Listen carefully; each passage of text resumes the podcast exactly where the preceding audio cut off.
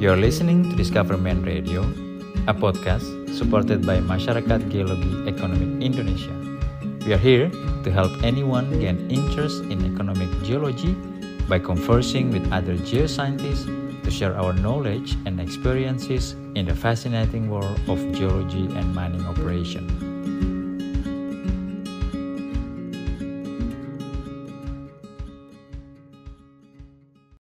Selamat sore teman-teman semua, selamat datang di Discover Mind Radio. Sore hari ini kita kehadiran Pak Lim Eka Setiawan. Beliau adalah seorang mine engineer yang sangat berpengalaman dan saat ini berdomisili di Perth, Western Australia. Jadi untuk lebih dekatnya bagaimana kalau kita menyapa Pak Lim. Selamat datang Pak Lim, terima kasih sudah berkesempatan hadir di podcast Discover Mind Radio. Terima kasih banyak Pak Wesley. Terima kasih atas kesempatan yang diberikan kepada saya. Jadi Pak Lim ini udah lama banget melalang melintang di dunia persilatan nih Pak ya. Kalau kita bilang boleh nggak paling kalau kita mengenal Pak Lim sedikit lebih dekat background dan juga pengalaman pengalaman Pak Lim selama bekerja di industri tambang ini Pak? Ya mungkin saya bisa sedikit cerita mungkin dari sisi personal dan sedikit dan nanti diikuti dengan pengalaman kerja saya pikir uh, semua mining engineer melewati suatu masa dan yang mungkin karir atau uh, perjalanan hidup membawa kita ke satu tempat. Kebetulan ini punya saya, mungkin saya sedikit berbagi lah. Saya menjalani masa remaja saya di satu pulau yang relatif kecil di Pulau Bangka ya kebetulan uh, sebagai pulau penghasil timah. Saya nggak tahu apakah ada hubungannya terus saya mengambil teknik pertambangan di kemudian harinya. Mungkin juga tapi mungkin pada waktu itu saya sudah cukup familiar dengan kata tambang dan sebagainya. Jadi saya menyelesaikan uh, sekolah menengah atas saya di kota kecil di Belinyu di sana. Sebenarnya saya angkatan 1985, tapi uh, karena dari kampung saya ke Palembang, terus tidak langsung sekolah karena mungkin sebagian juga ketidaktahuan tentang uh, lanjutan pendidikan dan saya tidak meneruskan satu tahun dan tahun berikutnya sebenarnya saya tidak masuk ke teknik tambang tapi ke pendidikan keguruan kebetulan di Universitas Sriwijaya punya D3 untuk matematika. Jadi saya sempat di sana satu tahun. Di situ adalah program pengembangan tenaga kependidikan. Jadi lulusnya akan menjadi guru muda SMA untuk matematika lah di sini. Tapi uh, saya punya peluang untuk mengikuti lagi di tahun 87 di teknik pertambangan. Kebetulan saya lulus untuk sekolah di sana dan menyelesaikannya di awal tahun 92 pengalaman kerja saya, saya mulai dari uh, Kaltim Primacol. Setelah saya selesai dengan uh, semua keterbatasan, kebetulan saya diterima di sana sebagai salah satu graduate development programnya bersama teman-teman dari seluruh Indonesia. Saya merasa cukup beruntung, mungkin teman-teman juga, bahwa kita punya kesempatan mendapat suatu bekal yang sangat intensif ya untuk saat itu menjalani tiga tahun graduate program dan sebagai engineer baru di sana. Setelah empat tahun saya punya kesempatan untuk pindah kerja ke Newman Minahasaraya waktu itu uh, dan sebagai production engineer. Terus uh, selama lima tahun di sana dari tahun 1996 sampai ke 2001 terakhir meliding engineer di sana sebagai chief mining engineer ya. Saya punya kesempatan untuk ditransfer ke operasi Newman yang berikutnya yaitu di Nusa Tenggara saya bekerja di sana uh, sekitar dua tahun dari tahun 2001 hingga 2003. Pada saat itu saya mempunyai kesempatan untuk kerja di satu perusahaan internasional itu saat pertama saya punya kesempatan keluar dan saya mengambil itu pada saat yang sebenarnya cukup besar risiko sebagai seorang nasional yang mempunyai katakanlah kestabilan jaminan job security di Indonesia. Saya mengambil keputusan untuk keluar dan bekerja di uh, Oksiana di satu unit operasinya di Laos namanya Lensang uh, Minerals. Di situ uh, saya menghabiskan waktu selama tiga tahun. Mungkin itu salah satu tempat kerja yang paling berkesan karena uh, perintisan dari awal dan juga bekerja di tambang internasional pertama kalinya. Setelah itu saya mempunyai kesempatan untuk bekerja di Australia kebetulan di Newman kembali. Pada saat itu uh, Boddington Mine baru saja uh, menyelesaikan uh, studi kelayakan akhir dan saya uh, mendapat kesempatan untuk bekerja di situ sebagai senior long term planning untuk uh, mulai merencanakan tambang untuk uh, tahap awal. Dan saya menghabiskan waktu di sana selama 12 tahun uh, pada saat terakhir leading unit mine engineeringnya sebagai mine engineering superintendent hingga tahun 2018. Dan kemudian saya mendapat kesempatan penugasan ekspatriat ke Newmont, Afrika sebagai Regional Director Mine Technical Services di Ghana di Afrika Barat selama lebih dari dua tahun. Meleading Regional Mine Planning Team, uh, mengerjakan perhitungan cadangan strategik uh, dan long-term planning dan juga membantu studi kelayakan dalam melakukan beberapa perencanaan tambang dan evaluasi ekonomi untuk proyek-proyek. Karena ini penugasan internasional saya mempunyai kesempatan untuk memilih keluar atau meneruskan penugasan. Dan saya mengambil untuk keluar dari Newmont beristirahat setelah 29 tahun bekerja dengan intensitas yang cukup tinggi seperti kita tahu di dunia tambang. Dan saya merasa beruntung punya kesempatan itu untuk melihat kembali apa yang ingin saya lakukan. Dan saya memutuskan untuk membentuk suatu uh, katakanlah consulting company untuk diri saya sendiri. Dan dalam waktu tidak begitu lama awal tahun ini sekitar awal bulan Januari uh, saya mendapat tawaran kembali bekerja di tambang Boddington dengan status sebagai konsultan dan ini sudah berjalan sekitar 9 bulan. Terima kasih ngomongin karir Pat ini sangat menarik. Karena kalau saya melihat CV-nya Pak Lim ini Pak Lim sangat tidak ragu untuk mengambil resiko nih kalau dilihat. Karena kalau dilihat ya tahun 2001 itu Pak Lim udah menjadi Chief Mine Engineer kan? Tapi memilih pindah ke Batu itu menjadi Senior Specialist Engineer ya. Istilahnya saya pikir itu juga cukup berisiko gitu. Misalnya saya udah jadi Chief mengambil uh, Senior Specialist setelah itu pindah ke uh, Oceana setelah itu tahun 2006 ke Boddington sebagai uh, senior long term planning engineer. Menurut saya bukan masalah naik dan turunnya, tetapi kan ada mixing antara managerial skill dan juga technical kan Pak. Karena kalau udah chief mine engineer kan mungkin lebih banyak supervisi Pak ya dibanding melakukan hands on kerjaan yang teknikal. Itu gimana cara membalance? Ini satu hal yang paling susah bagi geologis. Ini kami sebagai geologis ini saya ngomongin secara umum atau mungkin secara pribadi kami sangat-sangat terbatas dalam masalah manajerial gitu. Terkadang kita terlalu fokus dengan geoscience-nya kita dan kita melupakan masalah manajerialnya kita atau pengembangan skill manajerial. Paling punya advice nggak pak ya? Gimana cara membuat itu supaya balance gitu antara managerial dan geoscience-nya sendiri? Ya, itu pertanyaan yang susah dijawab dan bagus sekali. Saya pikir kenapa saya mau uh, melakukan katakanlah dari segi posisi atau dari segi uh, kata bisa naik dan bisa turun. Saya pikir saya sadar betul bahwa itu saya ambil. Mungkin setelah saya juga mengalami sekian lama di dunia uh, pertambangan ini, saya akhirnya bisa melihat bahwa mungkin yang paling penting adalah kesempatan yang ada dan juga apa yang bisa kita nikmati. Mungkin dua itu, kombinasi itu. Waktu saya uh, dari Chief uh, Mining Engineer ke Senior Specialist, sebenarnya uh, posisinya nggak akan dari segi katakanlah renumerasi itu sebenarnya nggak berubah juga gitu. Tapi uh, mungkin ada kesan bahwa itu memang lebih rendah kata kita. Tapi pada saat itu memang itu kesempatan yang ada. Sementara katakanlah di operasinya satu udah berakhir saya pikir yang paling penting adalah bagaimana kita uh, tidak merasa bahwa ini uh, apa ya sesuatu kemunduran gitu, tapi uh, sesuatu yang kita ambil dan kita nikmati saja.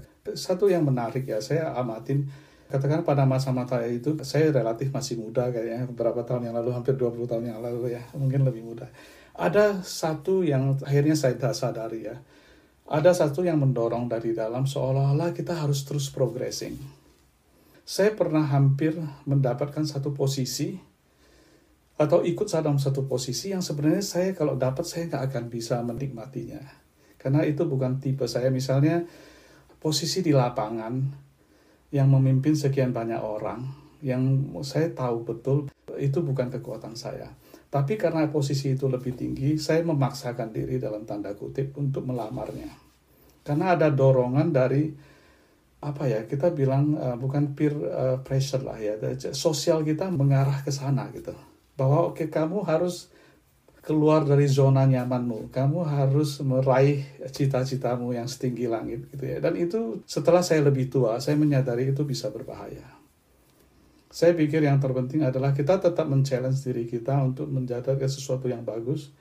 Bisa aja kita keluar dari zona nyaman kita, tapi toh kita juga tetap harus memastikan bahwa kita bisa menikmati. Mungkin ini applicable untuk para geologis yang memang sangat intens di dalam keilmuan mereka gitu ya. Yang mungkin suatu saat akan merasa wah saya ini kok nggak ke mana-mana ya? Tapi apakah bukan mengerjakan apa yang kita senangi di keilmuan kita yang begitu dalam? Itu kadang-kadang kita melihat uh, rumput di tetangga lebih hijau dari kita. Saya pikir itu mungkin konteksnya ya akhirnya kita lihat waktu saya tax services superintendent terus saya ke Australia uh, menjadi senior long term engineer pada saat itu saya juga berpikir bahwa kalau saya ngambil posisi yang sama dan itu hari pertama kali saya ke Australia, saya mungkin akan struggling sekali gitu. Belajar hidup di Australia. Pada saat itu tidak banyak orang Indonesia atau profesional Indonesia yang ke Australia. Mungkin kita termasuk orang-orang awal pada saat itu. Jadi saya merasa beruntung bahwa saya bisa mengambil posisi di mana saya tekanan kerjaan tidak terlalu tinggi, tapi saya bisa settling di Australia well gitu. Tapi mungkin ada beberapa orang dengan personalitinya mungkin lebih cocok uh, terus mengejar. Artinya itu tergantung setiap orang lah. Terima kasih Pak Lim. Memang menarik sekali Pak Lim karena ini seperti culture Pak ya. Teman-teman saya waktu masih di Perth itu kita setim mungkin ada 20 orang gitu kan. Dan kalau misalnya ada kesempatan di atasnya kita terbuka itu 90% gak ada yang mau ngelamar gitu karena mikirnya ah saya nggak mau uh, ngelamar itu. Cuman saya berpikir, ini saya hanya berpikir aja dan menebak gitu. Kalau kejadian itu di Indonesia, 90% orang pasti akan ngelamar. Kalau menurut saya. Iya kan? Nah, karena memang culture-nya kita itu seperti kita harus tetap progres ke atas gitu. Dan, ternyata keluar zona zaman itu bukan berarti harus ke atas, Pak. Bisa aja ke samping, ke kiri, atau ke bawah ya, kan Pak ya? Ya menarik sih Pak Wasri ya, bahwa setelah kita sekian lama di sini memang ada sedikit pergeseran bahwa nyaman dengan apa yang kita punya itu lebih penting daripada mengejar sesuatu yang mungkin risknya terlalu tinggi. Tapi uh, yang saya ceritakan tadi itu ketika saya masih di Indonesia. Jadi memang ada tekanan bahwa kalau kamu sudah jadi engineer, harus jadi senior engineer, jadi superintendent, jadi manager gitu. Kalau enggak, ya artinya apa ya kayaknya kamu mentok gitu. Kayaknya sistem sosial kita itu mendorong ke sana dan yang bisa membuat orang jadi nggak pernah puas dengan apa yang dia dapat gitu. Menurut saya sih. Kalau di sini orang mungkin ada istilah bahwa ya kalau saya jadi manajer gajinya nggak seberapa, stresnya banyak ngapain gitu kan. Tapi mungkin juga karena kebutuhan kita yang lain udah tercapai. Katakanlah di Indonesia artinya semua progres itu diiringi oleh renumerasi gitu ya status sosial juga sebenarnya bukan renumerasi status sosial gitu Sementara teman-teman yang biasa di luar mungkin ya bisa ngerasakan bahwa status sosial itu tidak lagi menjadi sorotan di sini gitu ya. Yang meliding saya mengambil uh, decision untuk keluar dari Newmont setelah saya 22 tahun di Newmont ya. Saya dua kali keluar dari Newmont. Waktu keluar dari Batu Hijau dan waktu sekarang keluar dari Boddington. Karena saya juga udah mungkin 30 tahun di dunia industri ini tidak tidak terlalu lama sih sebenarnya. Saya pikir kalau saya tidak bekerja, kira-kira saya bisa nggak gitu? Tentu dari segi finansial saya akan berkurang. Tapi secara emosional bisa nggak? Karena teman-teman kamu pasti nggak bisa deh. Kamu udah 30 tahun kerja di sini, kamu akan post power syndrome segala macam. Saya coba. Dan saya bersyukur bahwa saya sangat menikmati itu. Saya pikir uh, pada titik tertentu saya bisa being nobody dan doing nothing. Jadi sepanjang perjalanan karir Pak Lim ini kan pasti banyak berkolaborasi atau membangun komunikasi dan juga bekerja dengan banyak geologis Pak ya.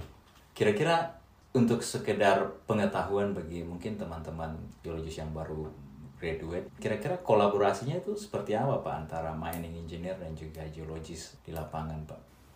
Uh, saya merasa cukup beruntung ya bahwa saya selama karir saya juga memang benar-benar banyak berinteraksi dengan geologis dan menurut saya sih secara kayaknya sudah kodratnya ya bahwa memang mining engineer dengan geologis itu harus barengan gitu dalam dunia pertambangan ini.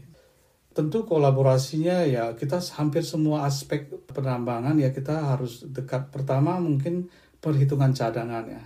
Reserve and resource itu jelas sekali. Geologis, baik exploration maupun resource modeling itu akan menjadi QP sama halnya dengan mining engineer ya. Saya menggunakan kata perkiraan karena di bahasa Inggrisnya pun juga estimation kan. Ya mungkin karena memang nggak ada yang pasti gitu kan. Geologi sendiri mungkin sedikit mengarang uh, modelnya. Kita juga melakukan optimalisasi dengan katakanlah parameter-parameter yang memang kita yakini. Untuk itu di dalam cadangan katakanlah kita ada penganalisian resiko gitu ya. Artinya uh, dengan sensitivitas dari reserve kita juga menggunakan tools sejenis apa Monte Carlo simulation untuk melihat seberapa jauh sih kalau ada penyimpangan gitu. Jadi ya, kerjasama kita di penghitungan cadangan, studi kelayakan di masa operasi apalagi ya di exploration infield drilling itu akan banyak juga ya. Mungkin saya sedikit lebih bicara masing-masing dari uh, kerjasama itu di perkiraan cadangan dan sumber daya jelas bahwa uh, geologis setelah pemboran uh, melakukan interpretasi, mengcreate satu uh, blok model yang dikatakanlah diserahkan ke uh, mining engineer untuk dikelola. Mining engineer akan memasukkan dengan bantuan parameter-parameter geotechnical yang notabene adalah geologis juga, saya pikir ya, uh, uh beberapanya civil engineer juga ada. Dan juga parameter cost, semuanya kita akan melakukan optimisasi tambang gitu untuk tambang terbuka optimisasi bukaan tambang. Ya mungkin untuk underground mungkin stop segala macam. Dan dari situ kita akan buatkan schedule dan terus lakukan evaluasi financial untuk uh, memastikan bahwa semua standar penghitungan atau penentuan dari uh, perkiraan itu dilakukan dan memenuhi standar tertentu dari yang kita tahu uh, banyak standar pelaporan yang disyaratkan seperti job code NI 43101, SK 1300 dan sebagainya. Jadi erat sekali kerjasama itu dan selama proses kerjaan ini saya kebetulan melewati masa ini dan uh, kedekatan dengan geologis untuk verifikasi uh, model itu sangat penting memastikan bahwa perlakuan mining engineer terhadap model itu sesuai dengan yang di intent atau yang dimaksud oleh geologis gitu saya di masa lalu banyak berhubungan dengan banyak tipe model ya seperti di Laos itu menggunakan MIK di mana satu blok itu ada mungkin sekitar 10 atau 15 grade yang menyatakan geologis bilang kalau cut off-nya 0,1 uh, ini tonnage-nya ini grade rata-ratanya 0,2 ini grade rata-ratanya ini tonnage-nya sampai ke uh, misal 1 gram atau satu setengah gram dengan increment misal 0,1 nah itu mengharuskan mining engineer untuk set up katakanlah software dia untuk membaca itu dan secara benar pertama bahwa setelah kita kelola di uh, di bagian mining engineering itu kita tidak menambah atau mengurangi ounces misalnya kalau dalam, dalam hal ini. Dan kedua adalah penghitungan optimisasi itu memperhitungkan semua pola ini gitu. Artinya tidak salah dalam menerjemahkan jumlah uh, ounces uh, di dalam bloknya.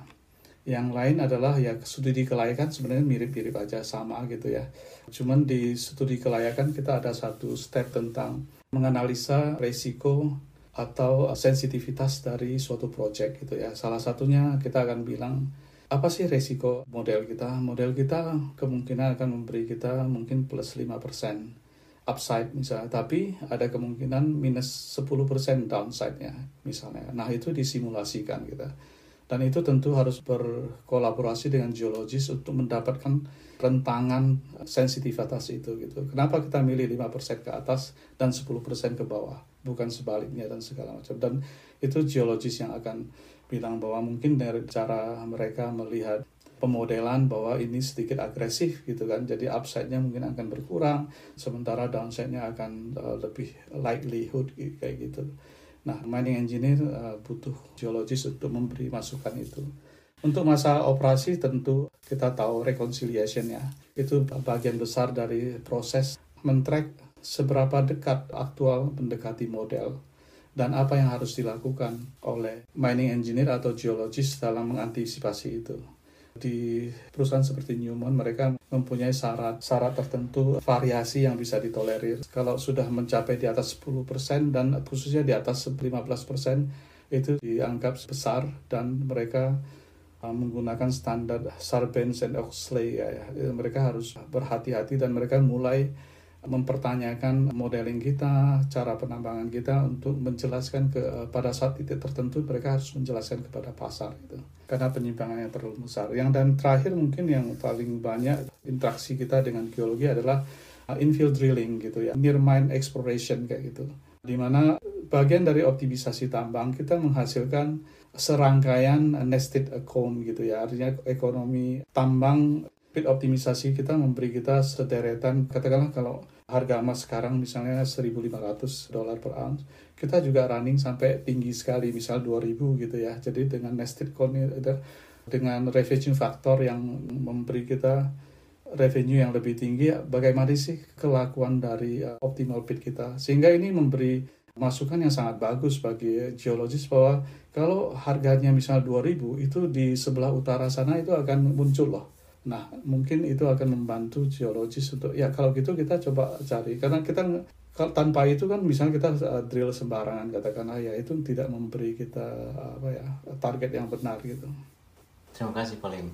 Saya pikir memang kolaborasi antara mine engineer sama geologis ini nggak bisa terpisah ya. Artinya memang harus berjalan seiring dan satu lagi kan mungkin metalurgi ya ketika sudah berproduksi. Satu hal yang menarik itu sepanjang pengalaman saya ya tidak selama Pak Lim tetapi saya berkenalan dengan tipe-tipe mine engineer yang agak sedikit berbeda Pak ya.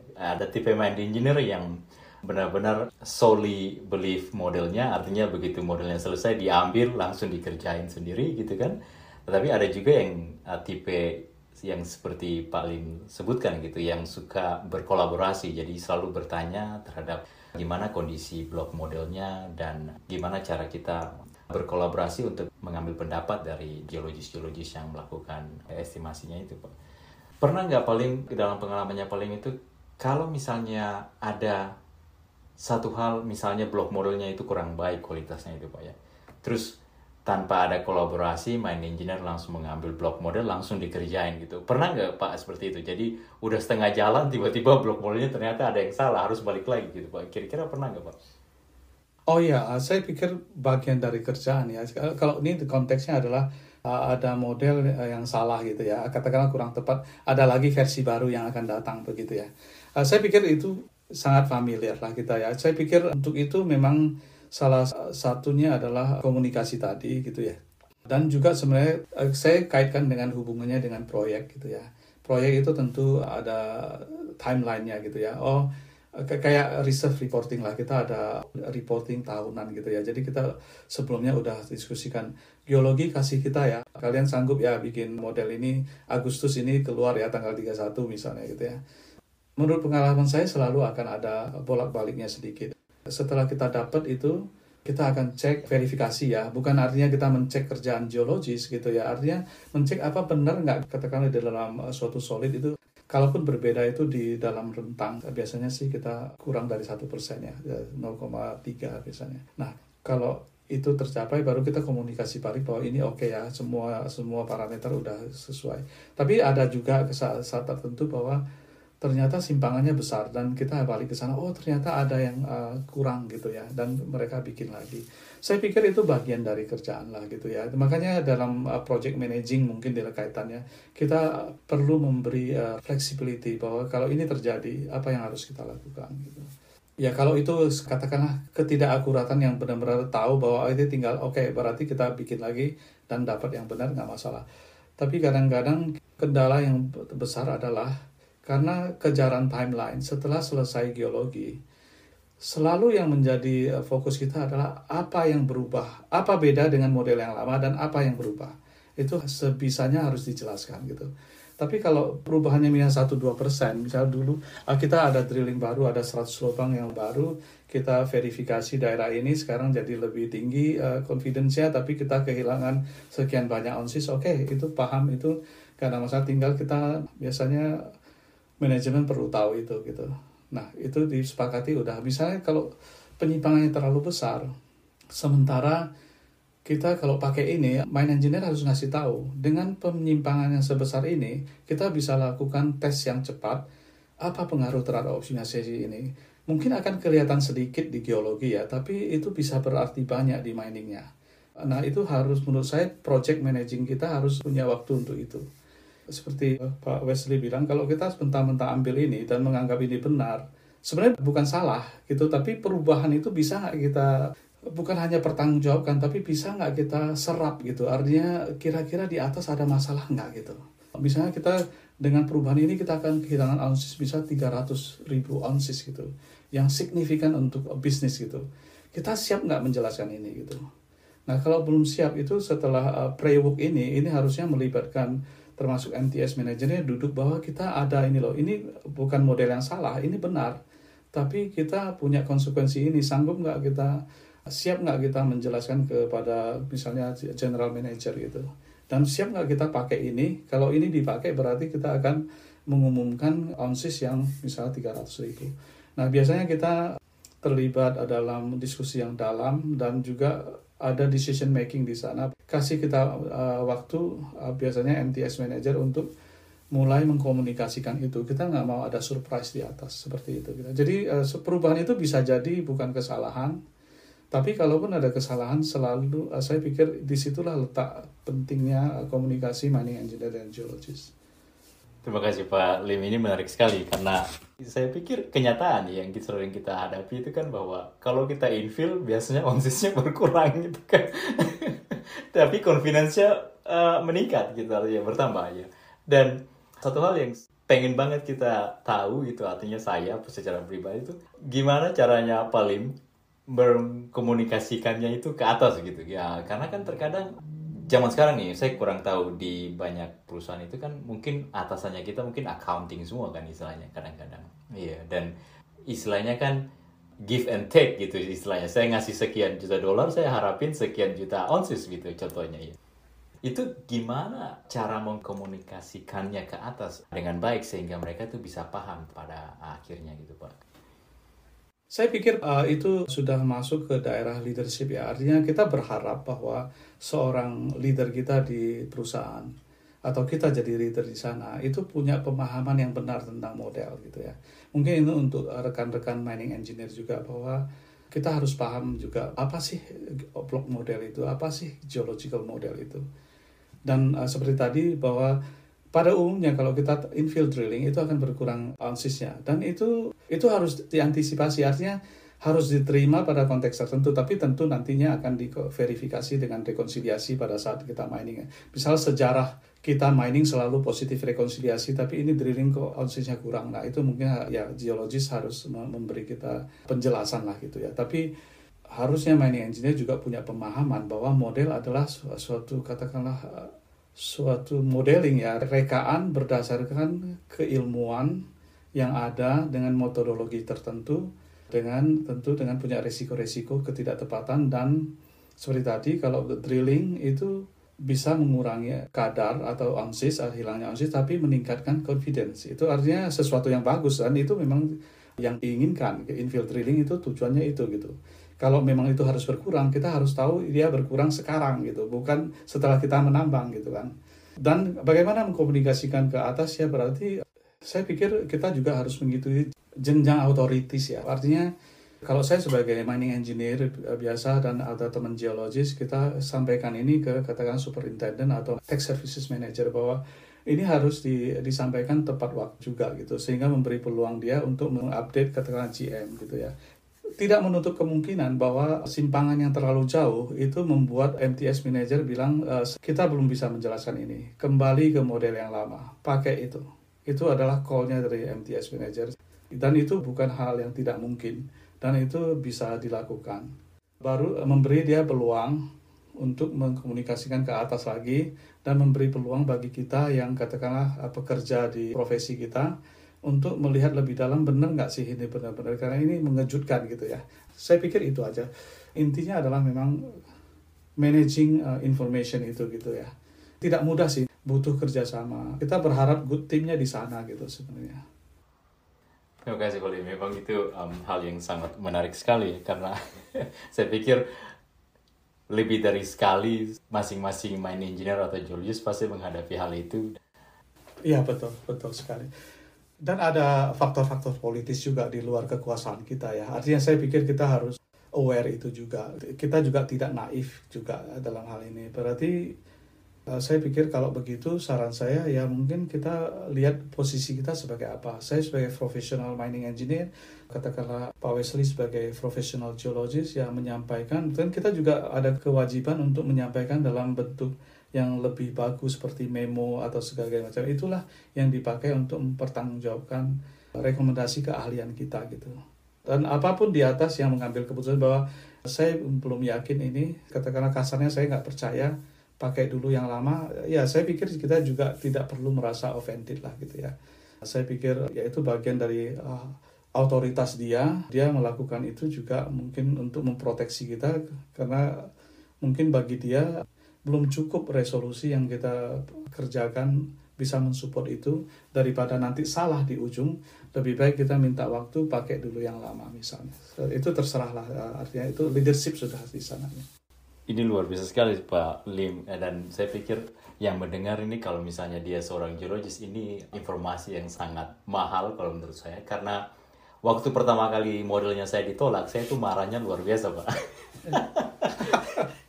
ya saya pikir itu reaksi yang langsung lah. Saya ngomong kayak gini karena bisa ngomong aja kan. Dan saya yakin di dalam uh, perjalanan saya, plan saya yang ditolak itu berapa kali gitu ya. Sampai nggak bisa tidur itu sudah, kita sering bercanda di antara mining engineer, kita ngerjain plan yang berminggu-minggu, berbulan-bulan, akhirnya mentah lagi disuruh ngerjain ini. Saya pikir itu, kita sering bilang itu sampai kita termuntah-muntah itu kita mimpi pun apa tidur mimpi itu bisa mimpi garis-garis gitu garis pit yang itu tapi itu bagian dari konsekuensi profesi kita dan terus terang kalau kita mau agak belakang kita dibayar untuk itu. Tentu konteksnya akan berbeda kalau kita bertugas menjadi salah satu kompeten person atau qualified person dalam suatu pelaporan cadangan atau sumber daya. Kita memiliki wewenang dan kewajiban untuk mendeklarasikan suatu perkiraan cadangan yang berdasarkan keahlian, pengalaman, dan sesuai dengan kaidah keilmuan kita. Wewenang ini dilindungi oleh undang-undang dan tentu saja kalau kita menyalahgunakannya ada konsekuensi hukum yang akan berlaku. Mungkin yang terakhir pertanyaan teknikal ini Pak, kalau Pak Lim bisa jabarkan secara singkat gitu Pak, prosesnya apa aja gitu? Setelah seorang resource geologi memberikan block model ke mine engineer sampai seorang mine engineer atau spesialis mine engineer bilang saya selesai gitu. Karena kan secara singkat saya kurang tahu detailnya kan mungkin dia lakukan scheduling terus ditentukan cut off grade dan juga dan lain-lain dan lain-lain. Kalau Pak Lim bisa menambahkan itu mungkin akan sangat menarik Pak. Pada saat kita menerima model dari geologis yang pertama kali harus pastikan bahwa kita menggunakan platform yang sama. Saya bicara dalam konteks kita menggunakan software yang sama katakannya. Kita akan menggunakan platform yang sama untuk memasukkan eh, parameter lainnya tapi sebelum itu kita harus pastikan bahwa biasanya kita akan transfer ke model kita kalau misalnya platformnya beda gitu ya. Nah itu mulai agak kompleks. Kita harus memastikan bahwa model yang kita transfer ke platform yang lain itu persis sama kalau bisa gitu. Kita tidak mengurangi atau menambah apa pun gitu ya. Tentu eh, model itu tidak hanya grade dan SG dan lain-lain tapi juga elemen-elemen lain yang selalu mengikuti misalnya tentang jenis batuan segala macam itu kita butuhkan. Nah di situ kita pertama verifikasi. Biasanya verifikasinya kita report. Geologi suka sekali melaporkan seluruh model. Tapi mining engineer akan bilang, ayo kita ambil life of mine plan kita, pit kita gitu lah dalam hal ini ke open pit ya kita laporkan karena yang di luar pit kita itu kita tidak terlalu concern dan itu terlalu banyak bisa misal 10 kali daripada jumlah yang di dalam pit itu. Nah, kita harus pastikan ultimate pit kita ini di dalamnya solid ya gitu ya. Di solid itu sama. Nah, kita semua setuju. Setelah itu sebenarnya pas sampai titik itu sih sebenarnya relatif sudah selesai. Kalau untuk yang penghitungan cadangannya. Setelah itu mining engineer akan menambahkan atribut-atribut lain seperti menerima dari metallurgis ya dengan metallurgical functionnya gitu ya. Recovery-nya berapa kalau grade-nya sekian dia biasanya ada suatu fungsi tertentu karena higher grade itu biasanya recovery lebih tinggi. Misal higher grade recovery-nya uh, 90% ya, metallurgical recovery-nya. Di uh, grade yang lebih rendah dia harusnya lebih rendah recovery-nya. Dia ada fungsinya dan kita masukin di dalam model. Parameter cost juga, parameter geotech juga kita masukin. Artinya misalnya kalau di oxide kemiringannya 45 misalnya. Nah, itu kita masukin semua. Dan setelah itu masuk ke dalam engine kita untuk uh, mine planning. Kita optimisasi pit. Setelah selesai kita desain pit gitu ya. Pit itu bisa banyak hal uh, ultimate uh, apa staging di tengahnya.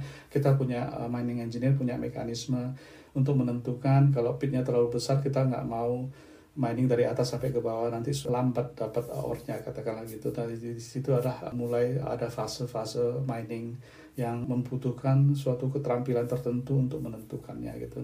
Sama dengan orang geologi dengan semua perlakuan teknikalnya histogram segala macamnya gitu kita punya juga. Kalau untuk masa operasi kita akan usahakan sebisanya menurut saya sih platformnya harus sama sehingga kita tidak perlu uh, melakukan kemungkinan kesalahan gitu ya tapi intinya kita pakai kita masukkan parameter planning ke dalam dan kita lakukan optimisasi atau lakukan scheduling langsung kalau dia di uh, operasi yang sedang berjalan dan biasanya waktu verifikasi itu kita selalu bandingkan dengan model sebelumnya. Itu juga.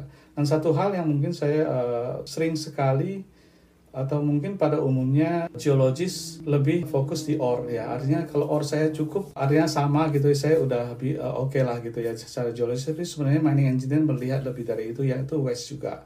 Modeling waste juga itu perlu semua itu perlakuan kita sama gitu eh, harus kita tambah maksud saya itu pemodelan waste gitu misalnya eh, kontak antara oxide dan transisi dari transisi ke fresh rock gitu ya itu sangat penting bagi kita untuk aspek geotech dan aspek tonnage ya karena itu apply uh, konfigurasi kemiringan lereng yang berbeda dan juga tonnage yang berbeda karena SG yang berbeda biasanya geologis ada kecenderungan tidak begitu uh, merasa itu penting. Yang penting ornya ada di dalamnya sekian, nampaknya sekian dan segala macam.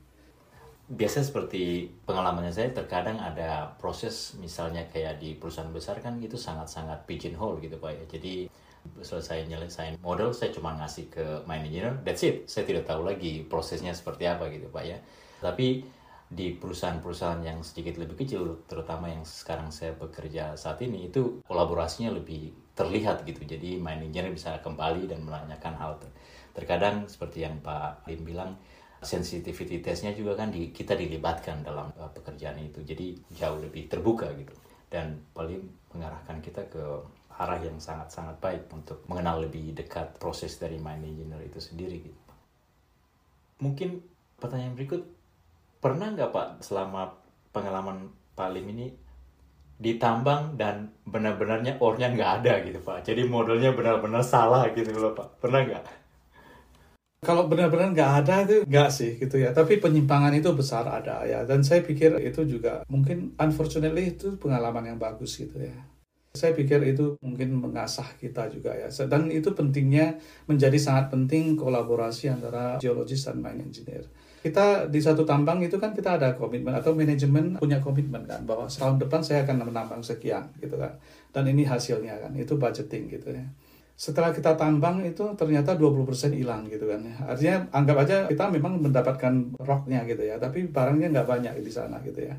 Tentu sebagai geologis harus menjelaskan kenapa tidak ada gitu kan. Tapi sebagai mining engineer tidak lepas tangan gitu. Karena pada akhirnya kita adalah satu lah gitu ya ada organisasi gitu ya.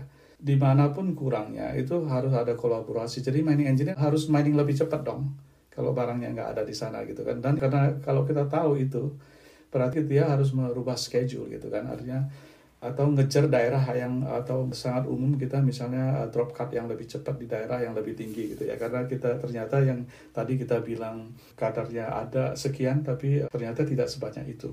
Mungkin saya nggak menyebutkan perusahaannya ya tapi di pengalaman saya kerja ada sampai 20% ke atas negatifnya. Terus itu ya tentu geologis dengan semua alasannya akan menjelaskan gitu ya bahwa oh itu karena itu boulder gitu ya. Tadi ornya ada di boulder itu visible gold gitu ya. Jadi susah sekali modelnya gitu kan. Ya apa pun itu saya pikir itu tugas mereka untuk menjelaskan. Itu accountable mereka untuk menjelaskan ke atas. Sementara ya mining engineer harus babak belur mencari tempat lain gitu, buka lebih cepat gitu ya supaya komitmen tahunannya tercapai gitu.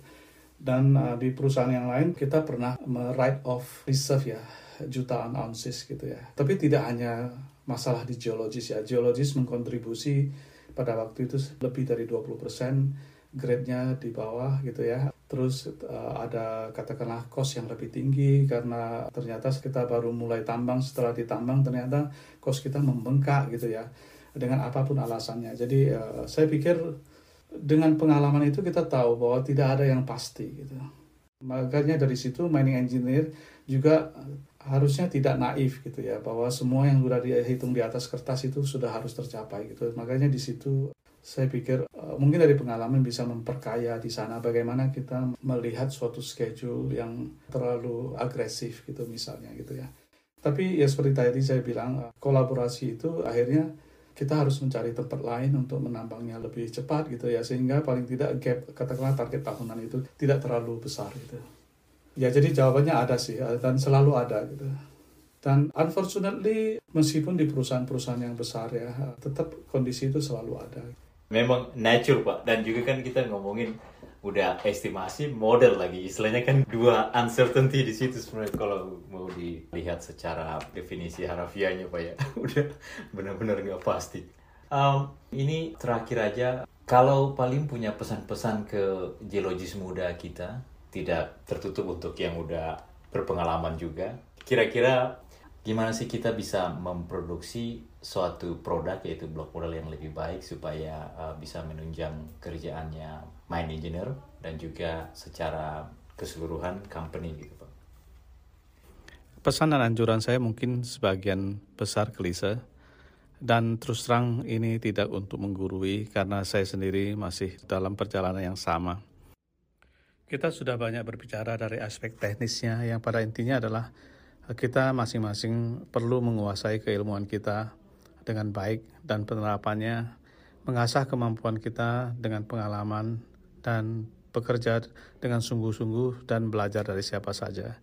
Yang tidak kalah pentingnya adalah belajar atau memahami pengetahuan hilir lainnya, seperti geoteknikal.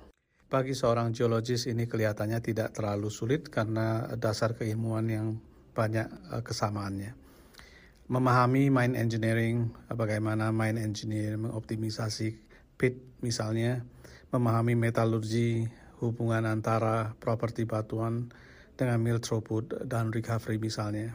Dan yang bagus sekali adalah yang sekarang dititik beratkan oleh MGEI tentang ekonomi tambang, yang sebenarnya merupakan muara dari semua keilmuan terapan kita. Perlu juga mengembangkan kemampuan merangkum analisa teknis yang rumit dalam suatu yang bisa dipahami oleh stakeholder atau audiens kita lewat laporan teknis atau presentasi.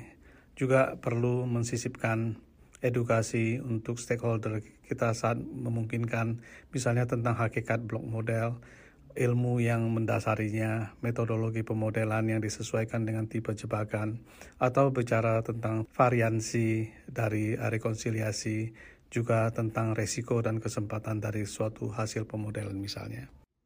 Saya kira juga penting untuk membekali atau mengembangkan soft skill kita seperti kemampuan bekerja sama dengan lintas fungsi dan kuncinya adalah di komunikasi.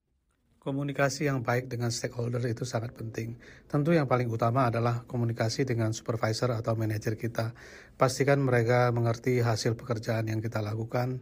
Jangan berasumsi bahwa sesama geologis atau engineer sudah pasti bisa paham semua tanpa penjelasan. Mengetahui dengan baik wewenang dan tanggung jawab kita, manfaatkan jenjang tanggung jawab atau otoritas yang sepadan saat pengambilan keputusan agar lebih efektif. Yang lain yang tidak kalah penting adalah karakter, mengembangkan pikiran terbuka untuk saling belajar dan mendukung untuk kesuksesan pekerjaan atau proyek yang kita kerjakan bersama Selain sebagai profesional yang berkemampuan, kita perlu punya integritas untuk menjadi profesional yang bertanggung jawab dan bisa dipercaya. Penting rasanya mengembangkan wawasan kita untuk melihat lebih jauh dan bisa bekerja secara inklusif lintas gender, keyakinan, etnis, dan bangsa. Akhir-akhir ini kita sering mendengar tentang pentingnya menjaga kesehatan mental atau batin yang sering kali kita abaikan dalam dunia kerja kita. Tapi rasanya memang menjadi bagian penting, kalau bukan yang terpenting untuk menjadi bahagia. Seperti mudah merasa cukup dan mensyukuri apa pun yang diperoleh, dan untuk berbagi sebisanya. Menikmati proses pekerjaan itu sendiri, jangan terlalu terpaku pada hasil. Hasil harusnya merupakan buah dari proses yang baik. Mungkin begitu saja ya. Sekali lagi, tidak untuk menggurui karena saya sendiri masih dalam proses perjalanan yang sama. Pak Wesley, terima kasih yang sebesar-besarnya untuk kesempatan yang diberikan kepada saya untuk bercerita dan berbagi dengan teman-teman geologis. Senang sekali melihat masyarakat geologis yang menggali dan menitik beratkan pada ekonomi dalam profesinya. Saya ingin sekali ada masyarakat mining engineer yang melakukan hal yang sama. Sekali lagi, ini adalah kehormatan bagi saya. Terima kasih banyak. Thank you for listening to Discoverman Radio. Please send your support and review to discovermanradio at gmail.com. See you in the next episode.